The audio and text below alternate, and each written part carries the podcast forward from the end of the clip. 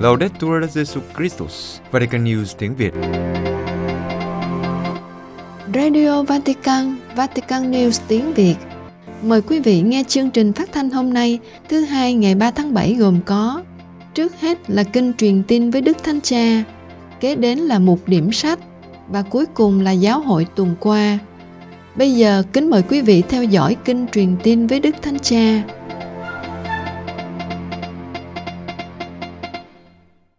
Kính thưa quý thính giả, trưa Chủ nhật 2 tháng 7, Đức Thánh Cha đã cùng đọc kinh truyền tin với các tín hữu hiện diện tại quảng trường Thánh Phêrô.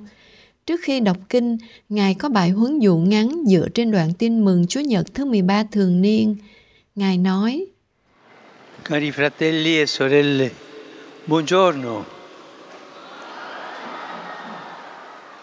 Nel Vangelo odierno Gesù dice chi accoglie un profeta perché è un profeta avrà la ricompensa del profeta.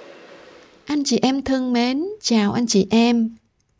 Trong tin mừng hôm nay, Chúa Giêsu nói, ai đón tiếp một ngôn sứ vì người ấy là ngôn sứ thì sẽ được lãnh phần thưởng dành cho bậc ngôn sứ.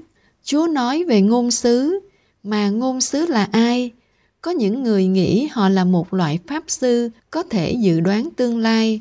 Đây là một ý tưởng mê tín và Kitô hữu không tin vào những điều mê tín, chẳng hạn như ma thuật, lá bài, số tử vi hoặc những thứ tương tự. Những người khác nghĩ ngôn sứ như một nhân vật trong quá khứ, từng sống trước thời Đức Kitô để báo trước về sự xuất hiện của người. Tuy nhiên, chính Chúa Giêsu hôm nay lại nói đến việc phải đón tiếp các ngôn sứ. Như thế, hiện vẫn có các ngôn sứ, nhưng họ là ai? Anh chị em thân mến, ngôn sứ là mỗi người chúng ta. Thực vậy, với bí tích rửa tội, tất cả chúng ta đã lãnh nhận hồng ân và sứ mạng ngôn sứ. Ngôn sứ là người nhờ bí tích rửa tội giúp người khác đọc được hiện tại dưới tác động của Chúa Thánh Thần, hiểu được các kế hoạch của Thiên Chúa và đáp lại các kế hoạch đó. Nói cách khác, ngôn sứ là người chỉ ra Chúa Giêsu cho người khác, là người làm chứng cho Chúa Giêsu, là người giúp để sống hôm nay và xây dựng ngày mai theo kế hoạch của Chúa Giêsu. Vì thế, tất cả chúng ta đều là những ngôn sứ, những chứng nhân của Chúa Giêsu để sức mạnh của tin mừng được chiếu tỏa trong đời sống hàng ngày, gia đình và xã hội. Ngôn sứ là dấu chỉ sống động cho người khác nhìn thấy Chúa Giêsu, là phản chiếu ánh sáng của Chúa Kitô trên con đường của anh chị em. Và rồi chúng ta có thể tự hỏi, tôi, người được tuyển chọn làm ngôn sứ trong bí tích rửa tội, tôi có nói và nhất là sống tư cách nhân chứng của Chúa Giêsu không? Tôi có mang một chút ánh sáng của Chúa đến cho cuộc sống của một người nào đó không? Tôi có chứng thực về điều này không? Tôi tự hỏi, lời chứng của tôi thế nào? Lời ngôn sứ của tôi ra sao không? Trong tin mừng, Chúa cũng mời gọi đón tiếp các ngôn sứ. Do đó, điều quan trọng là phải chào đón nhau như những người mang sứ điệp của Thiên Chúa. Mỗi người tùy theo bậc và ơn gọi của mình và làm như vậy tại nơi chúng ta sống, trong gia đình, trong giáo xứ, trong các cộng đoàn tu trì, trong các lĩnh vực khác của giáo hội và xã hội. Chúa Thánh Thần đã phân phát các ơn ngôn sứ cho dân thánh của Thiên Chúa. Đây là lý do tại sao nên lắng nghe tất cả mọi người. Ví dụ khi phải đưa ra một quyết định quan trọng thì tốt nhất trước hết là hãy cầu nguyện, khẩn cầu Chúa Thánh Thần, nhưng sau đó hãy lắng nghe và đối thoại với sự tin tưởng rằng mọi người, dù là người nhỏ nhất, đều có điều quan trọng để nói, có món quà ngôn sứ để chia sẻ đó là cách tìm kiếm sự thật và lan tỏa bầu khí lắng nghe thiên chúa. Trong đó, mọi người không chỉ cảm thấy được chào đón vì họ nói những gì chúng ta thích, nhưng họ cảm thấy được đón nhận và đề cao vì chính họ. Chúng ta hãy nghĩ về có bao nhiêu cuộc xung đột có thể tránh được và giải quyết bằng cách lắng nghe người khác với mong muốn hiểu nhau cách chân thành. Cuối cùng, chúng ta hãy tự hỏi tôi có biết đón nhận anh chị em như những món quà ngôn sứ không tôi có nghĩ mình cần họ không tôi có lắng nghe họ với lòng kính trọng với ước muốn học hỏi không bởi vì mỗi chúng ta cần phải học từ những người khác Xin mẹ Maria, nữ vương các ngôn sứ, giúp chúng ta nhìn thấy và đón nhận điều tốt lành mà thần khí đã gieo nơi những người khác. Kính mời quý vị cùng hiệp ý đọc kinh truyền tin với Đức Thánh Cha. Angelus Domini Ave Maria. et concepit de Spiritu Sancto. Ave Maria, grazia plena, Dominus tecum, benedicta tui mulieribus et benedictus fructus ventris tui, Iesus. Sancta Maria, Mater Dei, ora pro nobis peccatoribus, nunc et in hora mortis nostre. Amen. Ecce ancilla Domini. Fiat mi secundum verbum tuum. Ave Maria, grazia plena, Dominus tecum, benedicta tui mulieribus, et benedictus fructus ventris tui, Iesus. Sancta Maria, Mater Dei, ora pro nobis peccatoribus, nunc et in hora mortis nostre. Amen. Et verbum caro factum est. Et habitavit in nobis. Ave Maria, grazia plena, Dominus tecum, benedicta tui mulieribus, et benedictus fructus ventris tui, Iesus. Sancta Maria, Mater Dei, ora pro nobis peccatoribus, nunc et in hora mortis nostre. Amen. Ora pro nobis, Santa Dei Genitrix. Ut digni efficiamur promissionibus Christi. Benedicat vos, omnipotens Deus, Pater, et Filius, et Spiritus Sanctus. Amen.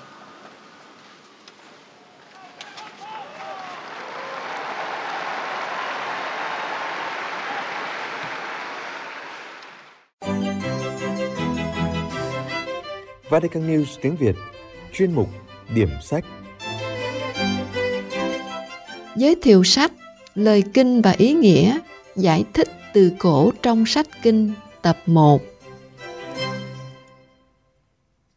Chào mừng bạn đến với chuyên mục điểm sách của Vatican News tiếng Việt. Chuyên mục điểm sách được phát vào thứ hai hàng tuần với mong muốn giới thiệu đến thính giả những tác phẩm công giáo.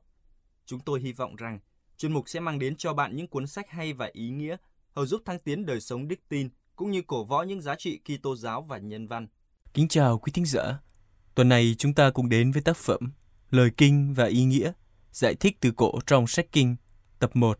Tác giả nữ tu Maria Teresa Bùi Thị Minh Thùy.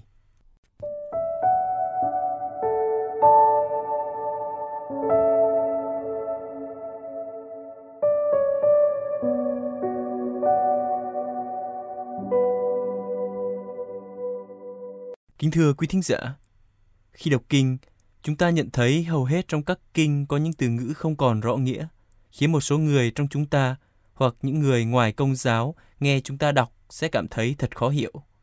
Khi ấy, nếu dùng các từ điển tiếng Việt hiện đại để tra cứu, chúng ta sẽ thấy các từ ngữ ấy không có, hoặc có nhưng nghĩa không còn phù hợp nếu gắn vào các kinh của chúng ta.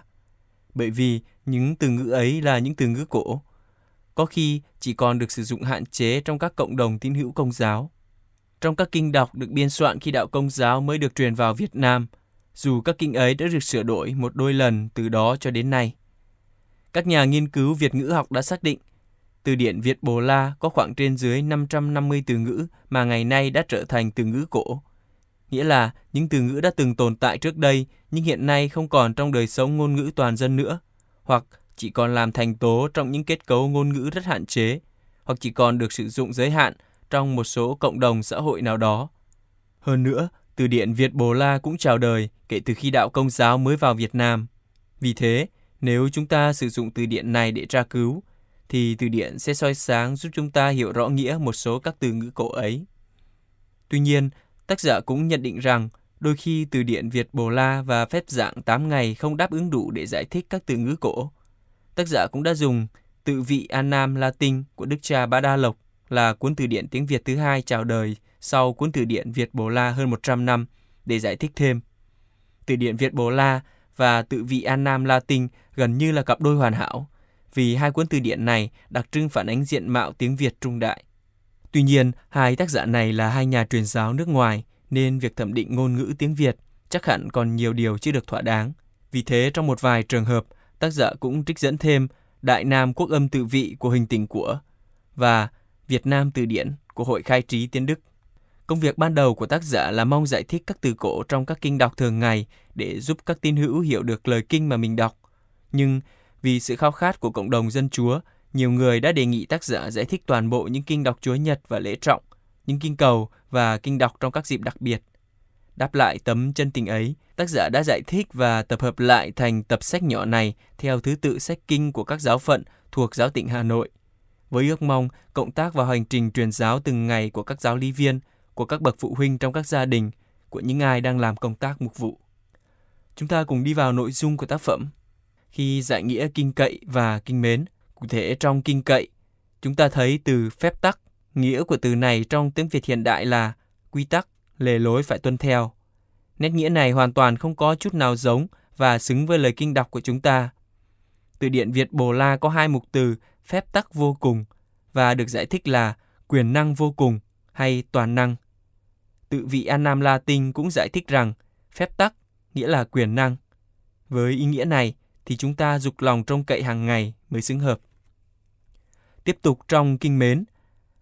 Trong kinh này, chúng ta thấy từ kính mến và từ thương yêu. Bởi vì chúng ta đọc quen nên không thấy thắc mắc. Nhưng trong một lớp giáo lý tân tòng, một bạn trẻ giơ tay hỏi, Sơ ơi, kính mến mà hết lòng hết sức nghĩa là sao?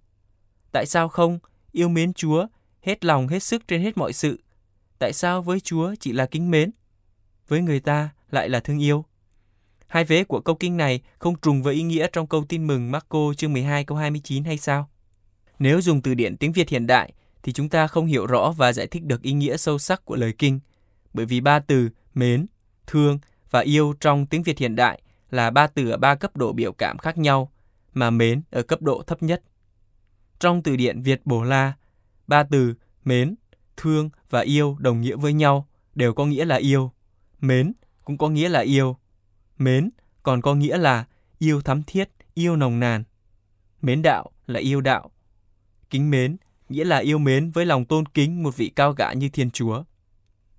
Với các mục từ mến, thương và yêu kèm theo cách giải thích của từ kính mến và thương yêu trong câu kinh trên. Sau từ điển Việt Bồ La, tự vị An Nam Latin giải thích rõ ràng kính mến nghĩa là yêu. Và như vậy, câu kinh này gói gọn ý nghĩa của tin mừng Marco chương 12 câu 29, gói trọn dưới răn yêu thương. Trong tập 1 này, tác giả sẽ giải nghĩa khoảng 48 kinh đọc thường ngày, kinh đọc ngày Chúa Nhật và lễ trọng, kinh cầu và kinh đọc trong các dịp đặc biệt. Thưa quý thính giả, tác phẩm Lời Kinh và Ý Nghĩa tập 1 dài 200 trang trên cổ giấy 13.5 20.5 cm. Công trình nhỏ bé này ước mong tiếp nối sứ vụ truyền giáo của giáo hội Việt Nam mà các bậc tiền bối đã gây dựng hơn 400 năm qua.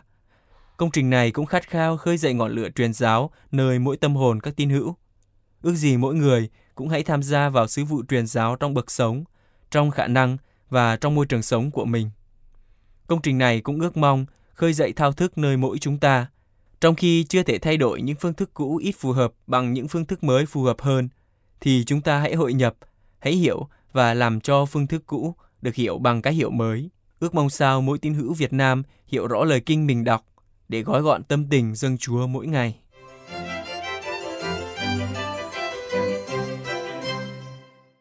Kính thưa quý thính giả, không phải cuốn sách nào cũng phù hợp với tất cả mọi người, hay cũng không có người nào phù hợp với mọi cuốn sách. Nếu sau khi đã nghe mục điểm sách tuần này và bạn phân vân không biết liệu tác phẩm, lời kinh và ý nghĩa, giải tích từ cổ trong sách kinh có phù hợp với mình hay không, bạn có thể tìm đọc tại các nhà sách công giáo hay tra cứu trên Internet để tìm hiểu thêm về tác phẩm trước khi có quyết định cuối cùng. Hoặc có thể chờ một tác phẩm tiếp theo sẽ được giới thiệu vào tuần tới. Cảm ơn quý thính giả đã lắng nghe.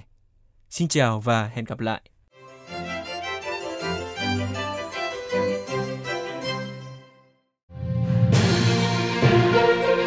Vatican News tiếng Việt Chuyên mục Giáo hội tuần qua Đức Thánh Cha nhắc rằng các nhà báo không được đưa tin giả và hùng biện kiểu hiếu chiến. Vatican tiếp phái đoàn của giải thưởng báo chí quốc tế mang tên Piaggio Annes, Đức Thánh Cha nói rằng các nhà báo phải ủng hộ đối thoại chứ không phải đưa tin giả, hay tệ hơn là tuyên bố hiếu chiến, nhưng dùng những từ đúng đắn để xóa bỏ bóng tối của một thế giới khép kín và chia rẽ. Trong bài diễn văn soạn sẵn trao cho những người hiện diện trong buổi tiếp kiến, Đức Thánh Cha đã nhắc nhở các nhà báo về vai trò quan trọng của họ trong việc thông tin và giáo dục các thế hệ tương lai một cách có trách nhiệm và đạo đức. Đặc biệt, Ngài nói rằng chỉ cùng nhau họ mới có thể vẽ ra một chân trời hy vọng. Ngài nói, đây là công việc hàng ngày của nhà báo, được kêu gọi đi mòn đế giày hoặc đi trên những con phố kỹ thuật số để luôn lắng nghe những người họ gặp gỡ. Một lần nữa, Đức Thánh Cha phát họa ba yếu tố của công việc báo chí tốt, những thứ có lẽ ngày càng ít được sử dụng nhưng vẫn có nhiều điều để dạy. Đó là cuốn sổ, cây bút và ánh nhìn. Về cuốn sổ tay, Đức Thánh Cha nói, việc ghi lại một sự kiện luôn liên quan đến rất nhiều hoạt động nội tâm. Người ta ghi lại nó vì người ta là nhân chứng trực tiếp hoặc vì một nguồn mà người ta cho là đáng tin cậy, báo cáo nó, mở ra cơ hội để xác minh thêm. Do đó, cuốn sổ tay nhắc nhở chúng ta về tầm quan trọng của việc lắng nghe, nhưng trên hết là để bản thân cảm nhận bởi những gì xảy ra. Ngài nhấn mạnh, nhà báo không bao giờ là một kế toán viên của lịch sử, mà là một người đã quyết định trải nghiệm những tác động của lịch sử bằng sự tham gia với lòng trắc ẩn. Trong khi cây bút ngày càng ít được sử dụng và được thay thế bằng những phương tiện tiên tiến hơn, theo Đức Thánh Cha, cây bút vẫn giúp xử lý suy nghĩ, kết nối đầu và tay, nuôi dưỡng ký ức và liên kết ký ức với hiện tại cầm cái bút trong tay sau khi kiểm tra chi tiết, sàng lọc các giả thuyết, tái tạo và xác định từng bước một. Trong hành động thiêu dịch này, trí tuệ và lương tâm hành động cùng nhau chạm vào các hợp âm cuộc sống của một người. Ngòi bút vì thế gợi lại hành động sáng tạo của các nhà báo và những người làm công tác truyền thông, một hành động đòi hỏi họ phải đoàn kết tìm kiếm sự thật với sự ngay thẳng và tôn trọng của con người, đặc biệt là tôn trọng đạo đức nghề nghiệp, giống như Biagio Agnes đã làm. Đức Thánh Cha nói tiếp, cuốn sổ và cây bút chỉ là phụ kiện nếu thiếu cái nhìn vào thực tế, cần một cái nhìn thật sự, không chỉ là cái nhìn ảo. Ngài mời các nhà báo suy nghĩ về hiện tượng đáng buồn của tin tức giả mạo, luận điệu hiếu chiến hoặc bất cứ điều gì thao túng sự thật. Và Ngài nhắc nhở cần có một cái nhìn cẩn thận về những gì đang xảy ra để giải đáp ngôn ngữ và thúc đẩy đối thoại. Kết thúc bài nói chuyện, Đức Thánh Cha khuyến khích những người hiện diện trong cuộc tiếp kiến tiếp tục cam kết thúc đẩy các sáng kiến văn hóa để hỗ trợ việc phổ biến thông tin chính xác, giáo dục và đào tạo các thế hệ trẻ nữ tu Elisa Martinez, người mẹ khiêm nhường của người nghèo, được phong chân phước. Nước Ý, ngày 25 tháng 6 vừa qua, tại đền thánh Đức Mẹ ở Leuca, Đức Hồng Y Marcello Semeraro, Tổng trưởng Bộ Phong Thánh, với tư cách là đại diện của Đức Thánh Cha, đã cử hành thánh lễ tuyên phong chân phước cho nữ tu Elisa Martinez, người đã dành các cuộc đời để yêu thương những người nghèo và các bà mẹ đơn thân. Sơ Martinez sinh tại Galatina, nước Ý, vào ngày 25 tháng 3 năm 1905, được thúc đẩy bởi lòng bác ái của Chúa Kitô và bởi tấm gương của mẹ Maria hành động giúp đỡ người chị họ Elizabeth. Sau khi thành lập dòng nữ tu Đức Mẹ Leuca vào năm 1938, Sơ đã cùng các nữ tu của dòng đi đến những vùng ngoại ô của cuộc sống trên thế giới, chăm sóc nhiều thành phần các anh chị em, từ những người thấp bé nhất đến những người nổi tiếng nhất. Sơ qua đời năm 1991, để lại di sản vĩ đại gồm 65 cộng đoàn tu trì ở 11 quốc gia với 630 nữ tu, những người đã truyền bá đặc sủng của dòng với lòng trung thành không thay đổi. Sir Martinez vốn là người yêu thương trẻ nhỏ và cũng rất gần gũi với các bà mẹ, nhất là những người được gọi là các bà mẹ đơn thân. Phép lạ đã xảy ra khẳng định rằng từ thiên đàng, Sir vẫn tiếp tục bảo vệ giá trị của sự sống từ khi thụ thai, chăm sóc các bà mẹ và những đứa con bé bỏng của họ. Bé gái được cứu sống hiện mới tròn 5 tuổi, Nhờ lời truyền cầu của Sir Martinet, bé cũng hiện diện trong thánh lễ tuyên phong chân phước. Bé được chữa lành khi còn trong bụng mẹ, khỏi chứng huyết khối và tắc hoàn toàn động mạch rốn trái của thai nhi, với chứng nhồi máu nhau thai lan rộng và những thay đổi đa dạng của dung mao do thiếu oxy máu, và thai nhi chậm phát triển trong tử cung. Trong bài giảng thánh lễ, Đức Hồng Y nhắc lại lời của Tân Chân Phước Martinez. Tôi muốn mở rộng trái tim mình để đón nhận tất cả mọi thụ tạo sống rải rác khắp mọi nơi trên trái đất – đặc biệt là những người thiếu thốn và bị gạt ra bên lề xã hội nhất. Đức Hồng Y cũng nhấn mạnh rằng khiêm nhường là nhân đức tiêu biểu nhất cho cuộc đời của Tân Trần Phước. Thật vậy, sự khiêm tốn là chất kết dính mà mẹ Martinez dùng để xây dựng tòa nhà thiêng liêng của mình, để mẹ làm mọi việc với niềm vui mà không mong đợi sự đền đáp hay đánh giá cao của con người, và ngược lại, chấp nhận những sỉ nhục mà chính việc phục vụ tha nhân đòi hỏi. Từ đó nảy sinh động lực hướng tới những người khiêm hạ, nghèo khó, bệnh tật và đau khổ. Kết thúc bài giảng, Đức Hồng Y nói rằng lễ tuyên phong trần phước cho mẹ Martinez có thể trở thành một tín hiệu, một lời kêu gọi, một lời mời khẩn thiết nên thánh. giáo hội Pháp có thêm 88 linh mục trong năm 2023. Paris, Hội đồng Giám mục Pháp cho biết năm nay 2023, giáo hội Pháp có thêm 88 linh mục. Con số này giảm mạnh so với những năm trước.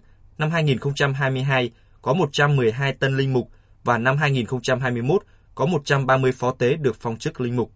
Theo truyền thống của giáo hội Pháp, thánh lễ truyền chức linh mục thường được cử hành vào Chủ nhật trước lễ kính hai thánh tông đồ Phêrô và Phaolô và năm nay là ngày 25 tháng 6. Trong năm nay, số ơn gọi linh mục của giáo hội Pháp đang sụt giảm mạnh. Trong số 88 tên linh mục, có 52 vị thuộc các giáo phận, còn năm ngoái có 77 vị. Ở Paris năm nay chỉ có 5 tên linh mục so với 12 vị trong năm 2021. Trong khi số phó tế được chịu chức của các giáo phận giảm, thì số ơn gọi của các cộng đoàn, hội dòng và tu đoàn tông đồ vẫn ổn định, với 19 tu sĩ lãnh nhận bí tích truyền chức thánh. Cộng đoàn Thánh Martin có 7 vị, cộng đoàn Sermaner con đường mới có 6, và huynh đoàn Thánh Phêrô có tất cả 5 tân linh mục. Theo thông cáo của Hội đồng Giám mục, sự suy giảm này được giải thích là do sự tục hóa. Thông cáo nhấn mạnh, để có các linh mục, trước hết cần phải có các Kitô hữu. Và ở Pháp, con số Kitô hữu ngày càng ít. Những khó khăn của thiên chức linh mục, đặc biệt cam kết sống độc thân, là một trong những lý do người trẻ công giáo đôi khi từ chối đi theo con đường này. Trích dẫn lời Chúa Giêsu, lúa chín đầy đồng mà thợ gặt lại ít. Vậy anh em hãy xin chủ mùa gặt sai thợ ra gặt lúa về.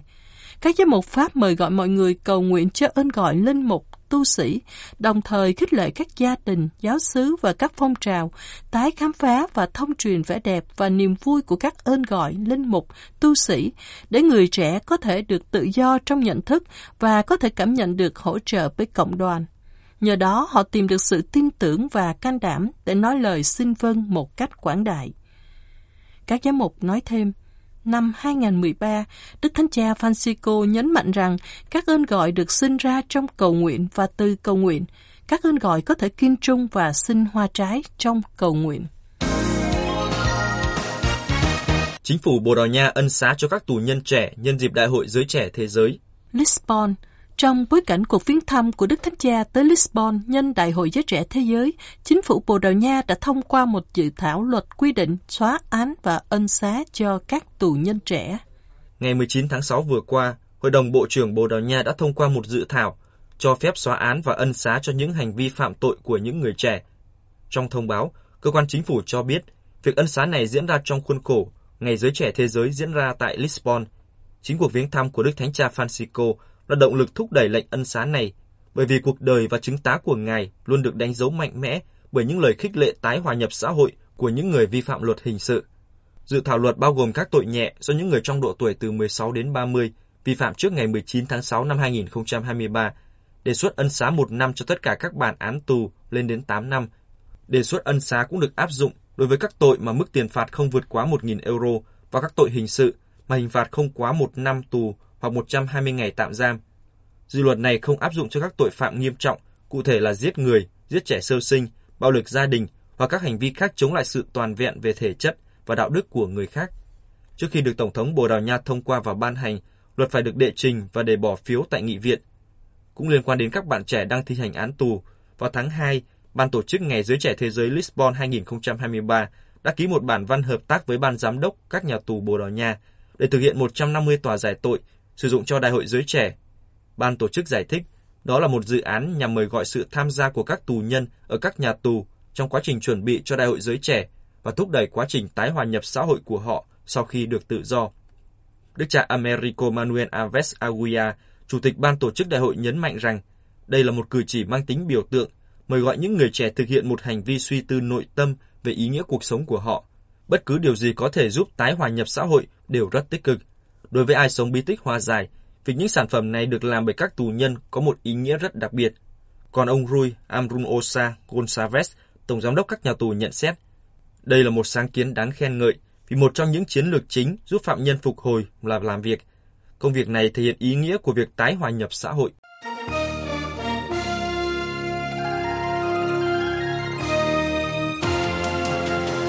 Cảm ơn quý vị đã chú ý lắng nghe chương trình Radio Vatican của Vatican News tiếng Việt. Xin Thiên Chúa chúc lành cho quý vị và toàn gia quyến. Laudetur Jesu Christus, ngợi khen Chúa Giêsu Kitô.